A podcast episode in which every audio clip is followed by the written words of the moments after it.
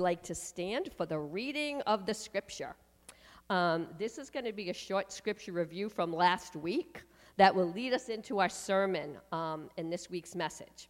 It's Nehemiah 2 17 to 18. Then I said to them, You see the trouble we are in? Jerusalem lies in ruins, and its gates have been burned with fire. Come, let us rebuild the wall of Jerusalem and we will no longer be in disgrace. I also told them about the gracious hand of my God on me and what the king had said to me. They replied, Let us start rebuilding. So they began the good work. Let's just pray for the message.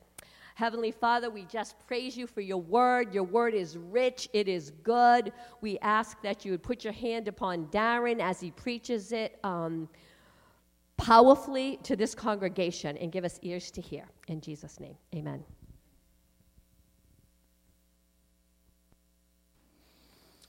Thank you, Pat. It's good to be here this morning. It's a little bit different as far as the weather goes from Father's Day, I would say.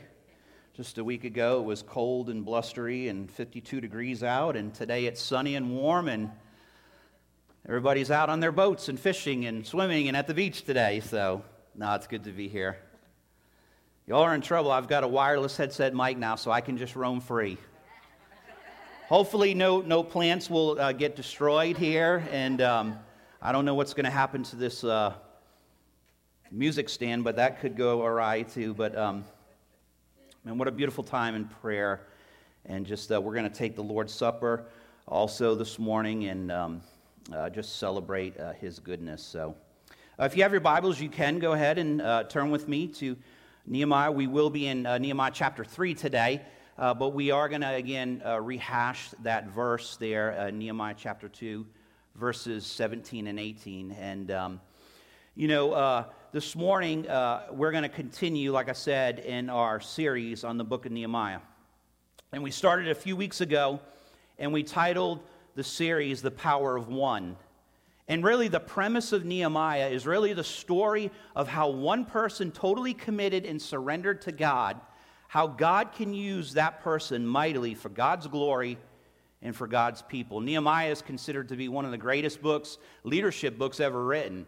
And if we really dig into Nehemiah, we're going to learn some great leadership principles in our life. And, uh, and then last week, uh, we looked at the power of faith. Uh, you remember last week we talked about faith, and what we saw was, was how Nehemiah had great faith, not in himself and not in his abilities, but how he really had great faith in waiting on an all powerful and knowing and loving God to lead the way so Nehemiah could do what? So he could go about doing God's will, how?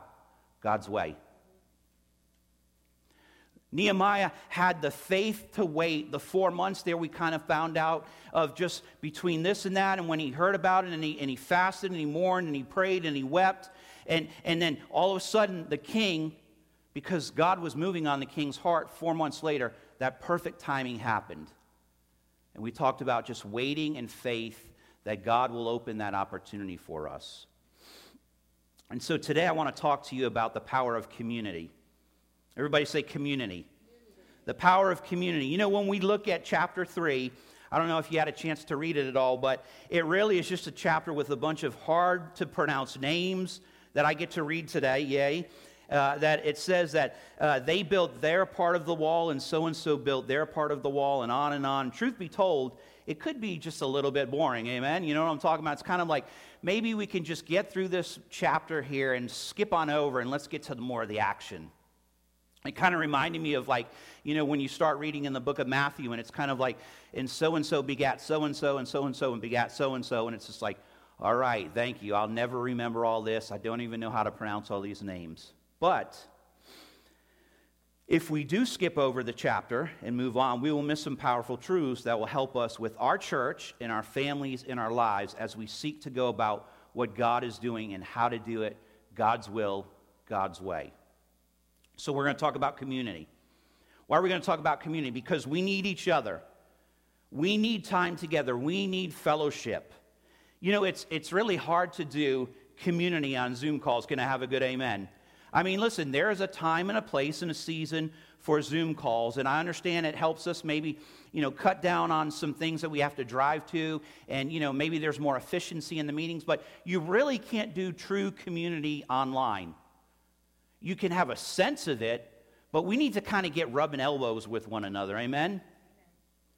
You know, I'll admit that there was a time, and it was nice to take a few Sundays off and watch the sermon online. Come on, anybody with me right there? You know, you kind of had your PJs on, and you had your fourth cup of coffee, and you could hit pause and use the restroom whenever, and it was okay. But I got to admit that after a couple weeks of that, I knew that there was something missing. It gets old really quick.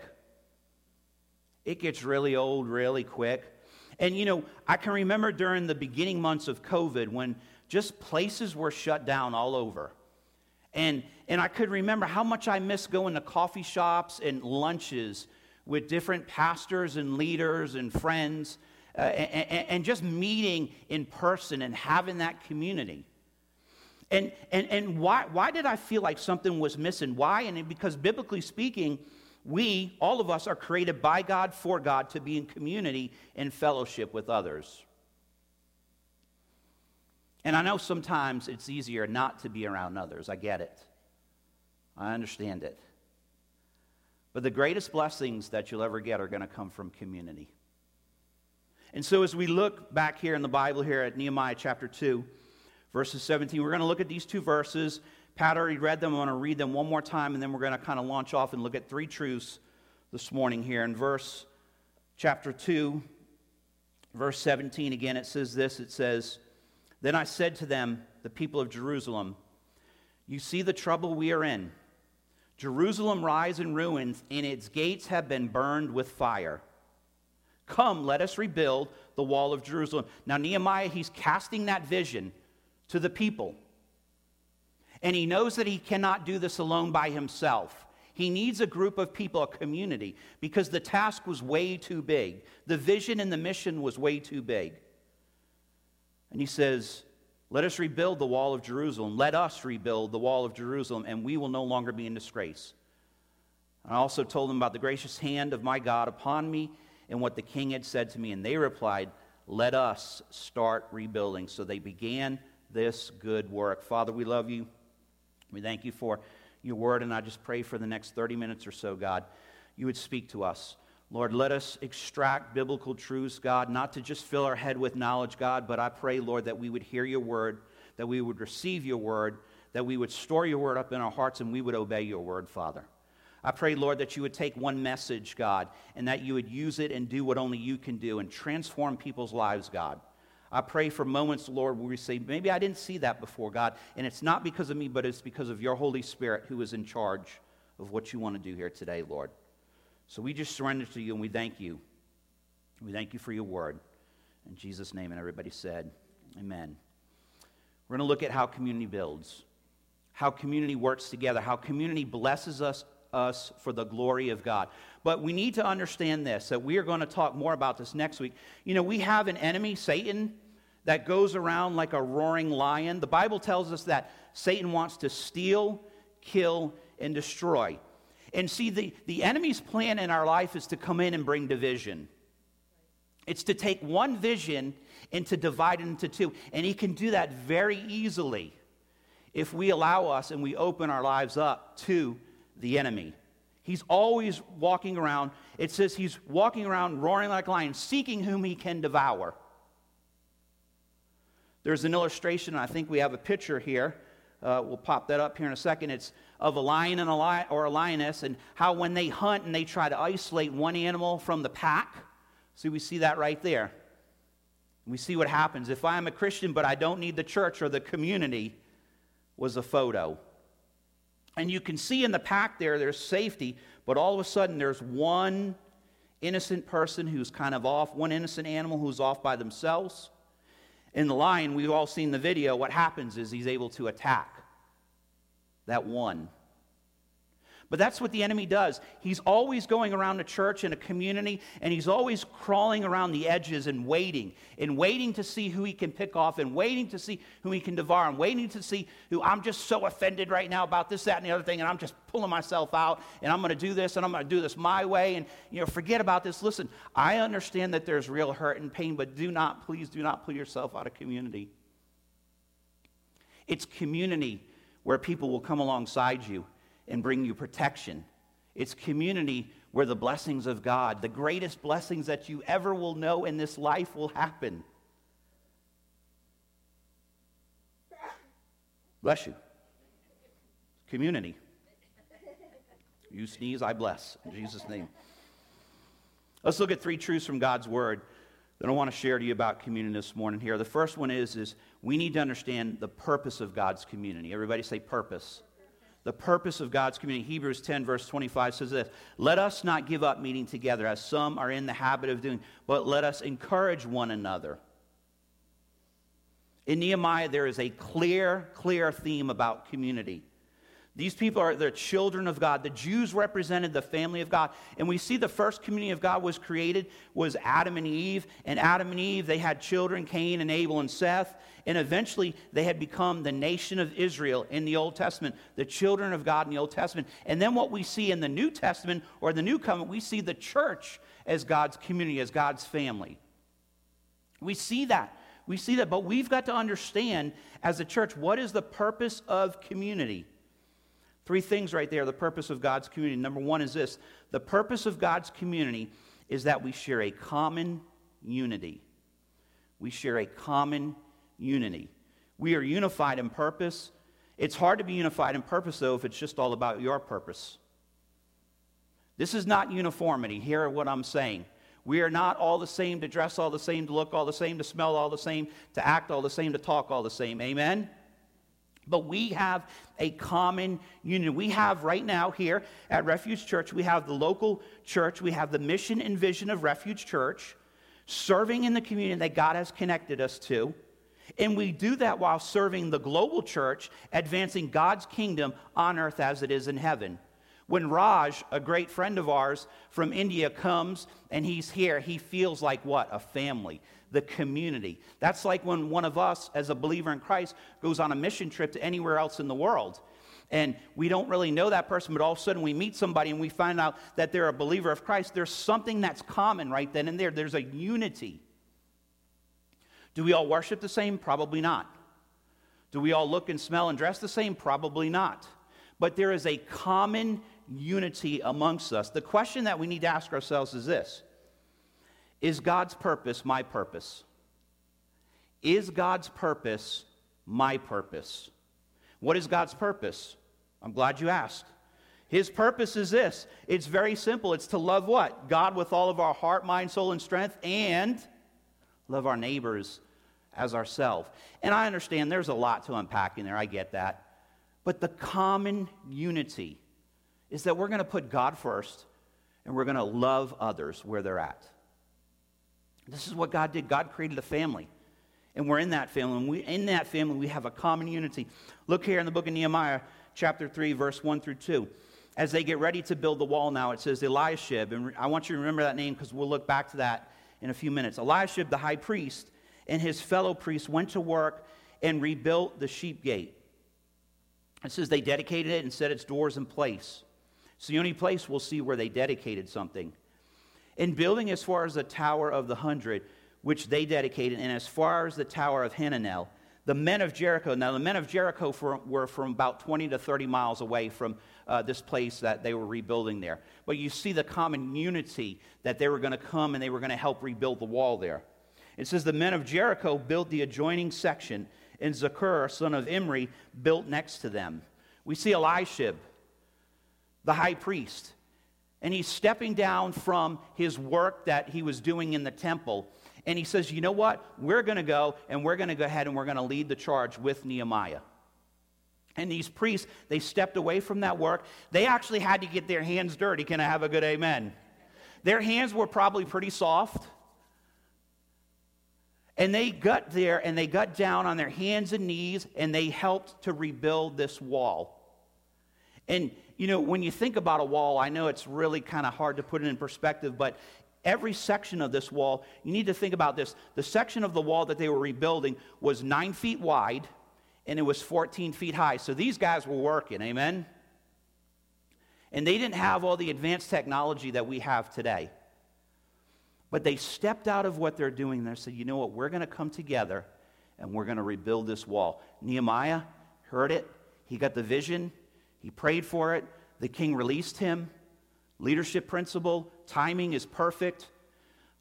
God gave him glory so he could go and, and, and pass through uh, the, the, the area where the Trans Euphrates and, and the governor and all these people were going to mock him and everything. He was able to get timber from the king's uh, area there and to help rebuild the wall because that came from one person who said, You know what, I'm going to do it God's way. And now all of a sudden he's got the high priest there, out there, probably taking off his priestly garb, you know what I'm saying?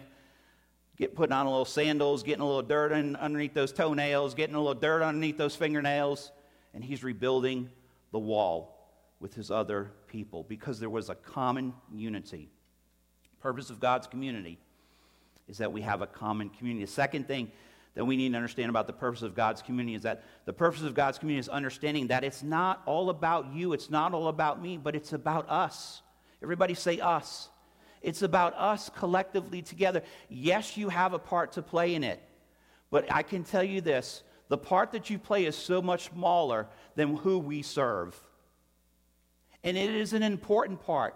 And it's not to minimize that. We are a part of God's church. But at the end of the day, we do it God's way. And this is how God grows us. And when it's not about me and it's about us, sometimes we need to put aside some of our preferences Sometimes we need to put aside some of those other things. Listen, here's the thing you're never going to find a church where everything is perfect and it's all just good. You'll find a perfect Savior, amen? But this is how God grows us. It's not all about me, it's not all about you, it's not, it's, but it's about us. The church of God, it's about us. I'll give you a real quick story here of uh, one of my former pastors in Jacksonville, and uh, he was. Um, he was serving churches and he was kind of traveling all around. Uh, and, and he would travel with his wife and his two daughters. And uh, they showed up uh, to church. It was so funny when he told the story. But uh, they showed up to church. And uh, this is a church somewhere in the south. there I don't even remember where he said. But um, they showed up to the building. And uh, my pastor, he was actually speaking at church that day. And so his wife and the two daughters, the two girls, they sat. It was probably about five or six rows back. And these were pews now, they weren't seats like we have. And so they, they sat in the chairs there. And, you know, they got there a little bit early and they were just kind of looking around. And nobody in the church had greeted them. Nobody had come up to them. Nobody had welcomed them. And all of a sudden, as they were sitting there, there was this one lady and she was just kind of looking at them and she was standing over them like this. And so my pastor's wife looked and she said, Hi, my name is so and so, and it's nice to see you. Can I help you with anything? Or can, you know, and she says, um, you're sitting in my seat. Thank goodness that my pastor's wife was saved and not lost because she might have not come back to the church next week and I have a good amen. Because see that one person, and I'm sure that this person was sweet and everything and meant well, but they thought the church was more about them and their preferences. Now, mind you, there was over 500 seats in this place. She could have sat anywhere and there was probably about 40 people in this church. It wasn't like it was packed out, but they just happened to be sitting in her seat, in a pew at that. Because, see, this person, they lost the understanding that the church is not about me, but it's about us. The church is about us, preferring one another. Look here back in Nehemiah 3, verse 3 through 5. It says, The fish gate was rebuilt by the sons of Hassenaah. They laid its beams and put its doors and bolts and bars in place. Meremoth, the son of Uriah, the son of Hekaz, repaired the next section. Next to him, Meshullam, son of Berechiah, the son of Meshabaliah, and so and so, whoever that name is, God you know, made repairs next to him. Zadok, the son of Baana, also made repairs. The next section was repaired by the men of Tekoa, but their nobles would, put their would not put their shoulders to the work under their supervisors. Because it became about them. Why would they not do that? Now, the nobles were supposed to be the elite, the class that was kind of, you know, they've got it all going on and everything. And it says, but the nobles would not put their work under their supervisor. Listen, it's not just about what I can get out of it, what's for me, it's about what's good for the group. But too many times, we see that people, what's in it for me and what's in it for me and how does this benefit me? And listen, I want to tell you this with the bottom of my heart today and, and, and mean this in all sincerity. You need to find, and if this is the church for you, it's awesome and amen, and let's go ahead and praise God about that. But you need to find a place where God has called you to worship and to serve and to be part of a community. That will get you through the things that happen and the little offenses that happen in the church, amen? The true mark of a disciple is that he serves others for the good of the community. That's the difference between selfishness and selflessness. Put your hands to the plow. Get your hands dirty. See how God blesses you in that community. It's not about what I can get out of it, but it's about how does this benefit the whole. And the third purpose of God's community this morning is that it's always, always, always to bring Him glory. It's always to bring glory to God. We've got to remember that. Everything that we do in our life can bring glory to God. And when we bring glory to God, others will see that. And sometimes we can bring them along. Now, we got to speak the gospel? Absolutely. We got to pray? Absolutely.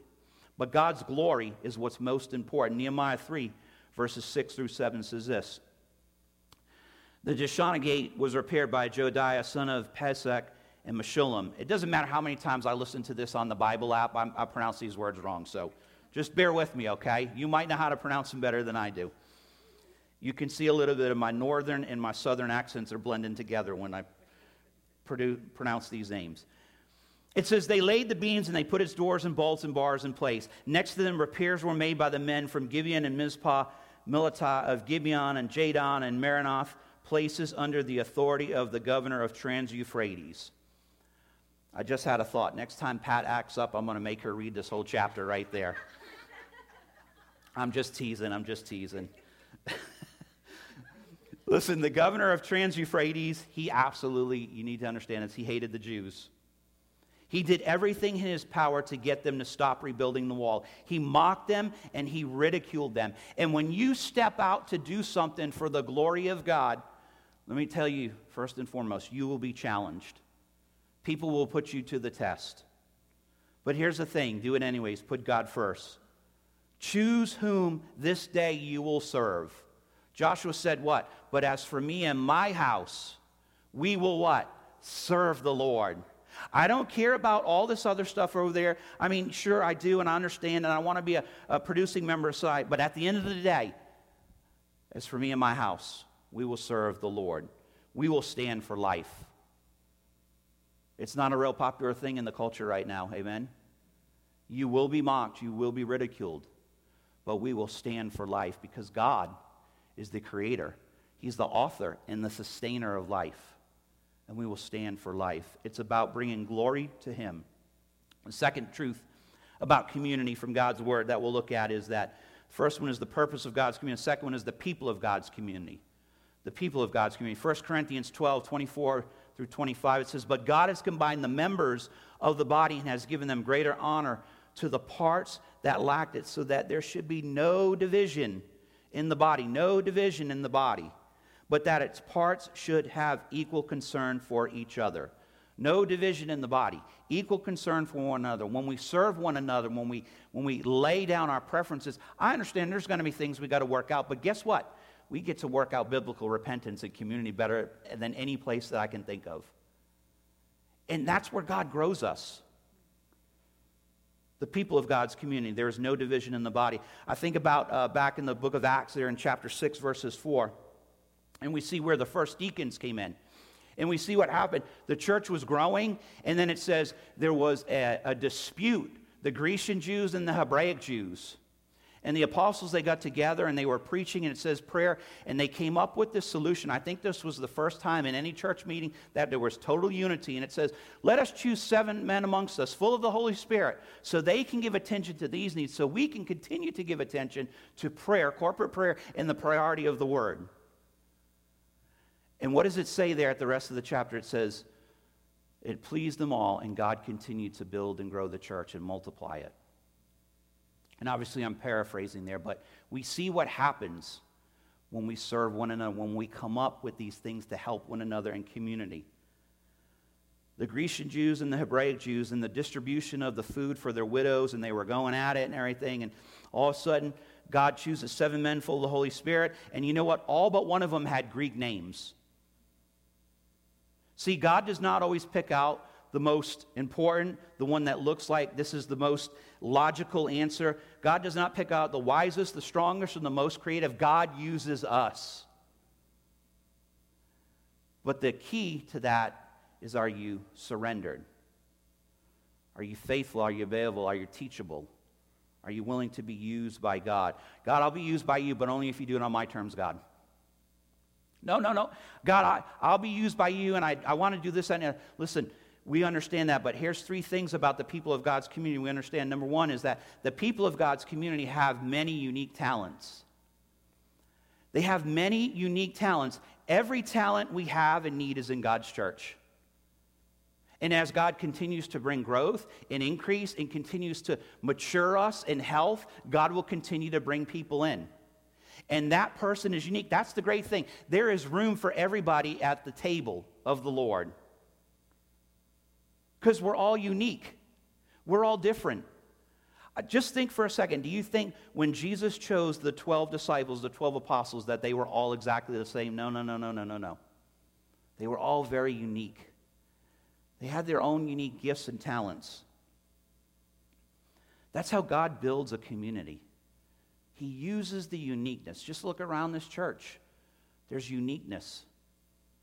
Different ages, different wisdom, different leadership gifts, different musical talents. Listen, I can sing, but you don't want me up here playing the guitar because I have no idea how to do that. I will make a joyful, loud bang to, to Jesus if that happens. I might be able to jump on the cajon. I don't know. I haven't tried that yet. Don't get me to do that. But listen, the people of God's community have many unique talents. Nehemiah 3, verse 8 says this Uzziel, son of Harani, one of the goldsmiths, now, see, we see the goldsmith repaired the next section, and Hananiah, one of the perfume makers, made repairs next to that. So we've got a goldsmith and a perfume maker. None of them were bricklayers. They didn't all have the same, but they had the what? The common unity. And they had unique talents, and God uses those unique talents. And says they restored Jerusalem as far as the broad wall. The people of God's community have many unique talents. The second thing about the people of God's community is that the people of God's community have a great commitment to serve. The people of God's community have a great commitment to serve. You know, one of the, the greatest things that I ever got to hear as a pastor, and I hear it still today, is when somebody gets on fire for the Lord and they want to serve and they say, you know, hey, um, uh, where can I serve? And, I, and I, I just look at them, I say, well, we have many needs. And then that person responds, I say, well, I'll serve wherever you need me. Now, I understand we're going to get them and find out what their gift set is and their talents and their skills and everything, but there's just something about putting a serving towel on and saying, I'm here to serve. How can I help out? And it's not all about just being a greeter and, and, and, and standing at the front door. Listen, I know all of you aren't called to serve two year olds. Going to have a good amen. I get that. I understand that. All of us are not called to be greeters. If you're grumpy and you're a little bit introverted, please don't be a greeter. Can I have a good amen? But you might do a great job in the kitchen making some amazing food, and you just want to be behind the scenes. I'm being a little bit, you know, you know what I'm saying. But there is a place for you to serve in the community. You have something to give to the community through your service. I can remember years ago uh, when I got saved and I started showing up to this little church, little church plant in Jacksonville, Florida. And um, I, I, got saved and I got on fire for the Lord and I started reading my Bible. And, you know, it was just so exciting and things were so different. I, I just kind of grew up in the Catholic Church and I didn't know anything different. But now I just saw an alive Jesus to me. So I was showing up. And I was at this church and I started saying, you know, where can I help out? Where can I serve? And I got uh, uh, assigned to help out with the ushers and the greeters. And that was great. But I can remember one day there was this cute little Southern Belle who was working in the children's ministry. And she aggressively recruited me to come work one Sunday a month in the children's ministry. And I'm talking, she was aggressive. She said, If you serve once a month, I'll consider to date you once a month. I'm like, Praise God. Community, service. Thank you, Jesus. And of course, I did that for about two years and went through all the background checks and credit checks and FBI reports and everything. And then she said, Okay, listen, she said, if you will agree to serve every single weekend with me, I will consider marrying you and being with you for the rest of your life. And so I had to make a commitment to serve. But hopefully, I've been serving her and our family. And listen, you can have a good time in church. It's okay to laugh, it's okay to smile. And you can see God's blessings come upon you. You have something to give to the community through your service. Nehemiah 3 11 through 12 says this Malchijah, son of Haram, and Hasshub, son of Pahath-Moab, repaired another section and the Tower of the Ovens. Shallum, son of Halahasheth, ruler of the district of Jerusalem, repaired the next section with the help of his daughters. You see that? There was a can do spirit, it was a family thing. They come together. Listen, I've asked my boys to serve in this church. They will not just come and sit. But this is where, wherever we've been a part of, they receive ministry and they're going to serve. There's something about teaching and helping and guiding them to understand a commitment to serve. You are going to commit to serve. You're going to find your place. It might not be right there, it might be in this ministry, but you're going to learn a lifestyle of commitment to service. Because again, what did I talk about? You're not just a leader who leads when you feel good, you're a servant with opportunities to lead. Big, big difference in leadership. There's lots of people out there, they've got these leadership gifts and skills and talents and everything, but they're not servants. My boys, myself, my family, we're going to commit to serve. There was a can do spirit. When you get that, you, you understand God's blessings come upon you there. And there's just something that it's just, it's, it's, you can't even describe it. It's God's blessings. And then the third thing is the people of God's community were willing to share the load. They were willing to share the load. Too many places, too many churches that I've been to that I've helped just kind of go in and we're, we're, we're doing a search committee or, or we're, we're looking at uh, just the volunteers. And it, it, it's the 80 20 principle, right? Pareto principle. It's 80 20. 20% of the people do 80% of the work. That's not a good thing. What about, just for a second, if we flipped that and said, man, 80% of the people are constantly doing the work? And we would see God do something great in and through our churches and in and through our lives. Everybody doing their part. When you think about a team, there's a, a, a football team, there's a kicker, there's a quarterback, there's a trainer, there's a coach. We are better together. Community shares the load. It's the same with the church. Everybody shares the load. And when we share the load, we can go further, faster together and see God do great things.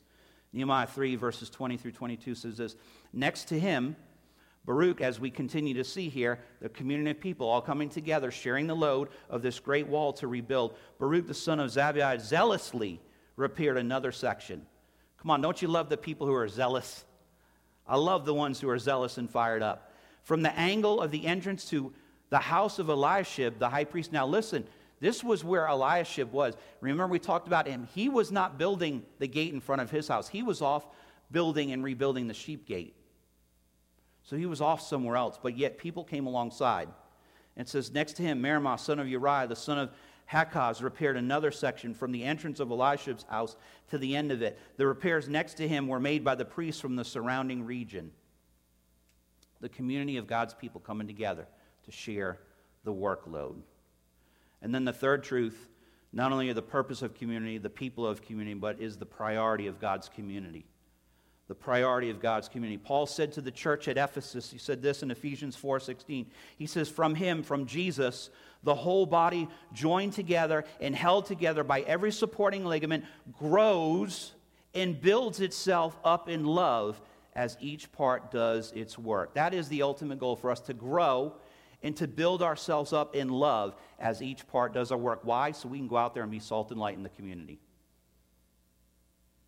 So we can go out there and be salt and light in the community. These people were under a terrible plight. They, the, the Bible says, we read this, that they, they, they saw themselves, they were a disgrace. Their walls were torn down, they were broken down, the gates were wide open.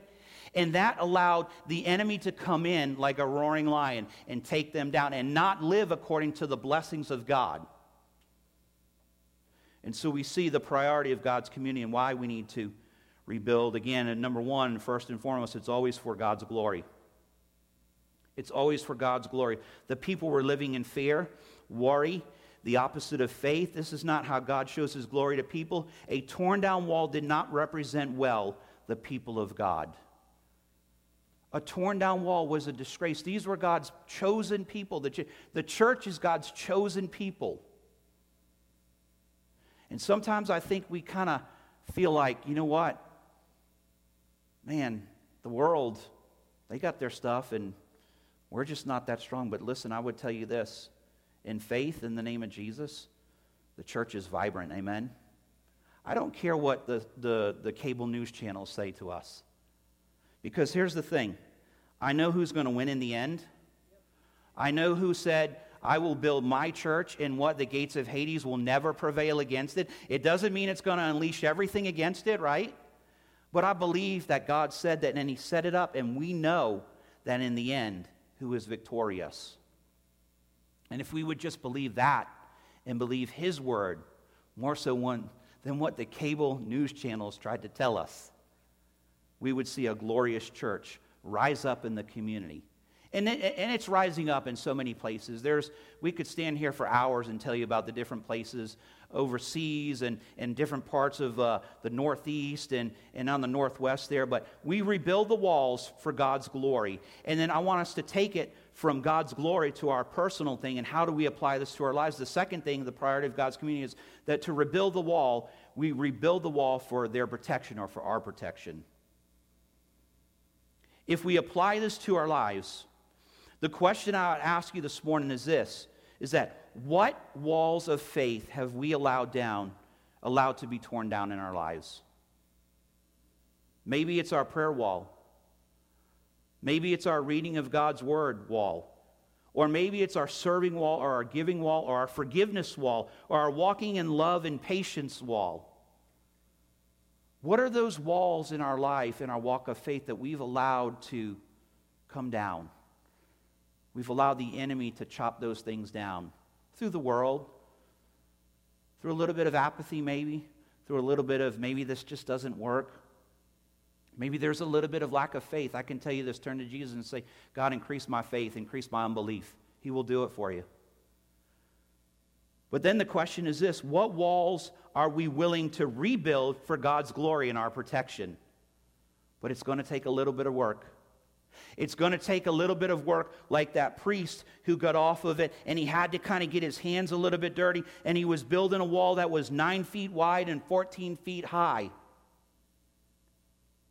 And maybe we need to spend a little bit of time rebuilding some of the walls in our own lives for our own protection. Because just like that picture that we saw, when we get out of community and we get out of doing God's will, God's way, there's an enemy that's circling and crouching, and he's looking to seek whom he may devour. And the unfortunate thing is that happens a lot. But there's protection because it's God's glory.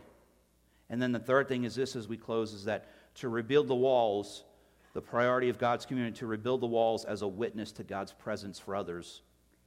When we rebuild the walls in our lives, in our churches, in our community, as a witness to God's presence for others. There's something about God's peace that surpasses all understanding. Are you that wall? Are you that rock when somebody in your family or workplace and community just all heck is breaking loose in their life and you're that rock and you've got that wall built up? Not perfect, amen? Come on, Jesus forgives us, right? We repent, we receive it. But you've got that, and, and you're that rock, you're that steady wall when just something is going just totally crazy in that family person's life. Who do they turn to? Do they turn to you or do they turn to the world? Who is it that they turn to and look to? Who is it that you turn to and look to? Because here's the thing I said it last night I want to be as close to the people who are on fire for God as possible. I don't want to be out here on the edge, just kind of, you know what, well, I'll do a little bit and I'll, I'll put my toe in, and, but if it gets too much or if I don't like this person or what they're doing, no, no, no. I want to go all in. I want to be right up here. And I want to surround myself with the people that are building up their walls in their life. Not to allow other people in, because we're to be salt and light in the world. But if you're going to be salt and light in the world, you got to be prayed up, you got to be read up, you got to be praised up, you got to have the peace of God because the world does not want to see it. The governor of the Trans Euphrates is going to mock it. The world is going to mock it. The world is going to mock us. Are we willing to go ahead and say, you know what, as for me and my house, we will serve the Lord? I'm in community, and you know what? I had a rough day today. I need to call somebody from the church. I need somebody to pray for me. I've had a rough week. I need somebody in the church to pray for me. The first one I'm calling outside of my family. Who is it? Who are those people? Do they have the walls built up in their life? Are you encouraging one another? Let's stop meeting, not meeting together as some have in the habit of doing, but let's encourage one another. Listen, at the end of the day, it doesn't matter whether the message is this, that, or the other thing, if it's a 10 or 1 or a negative 20.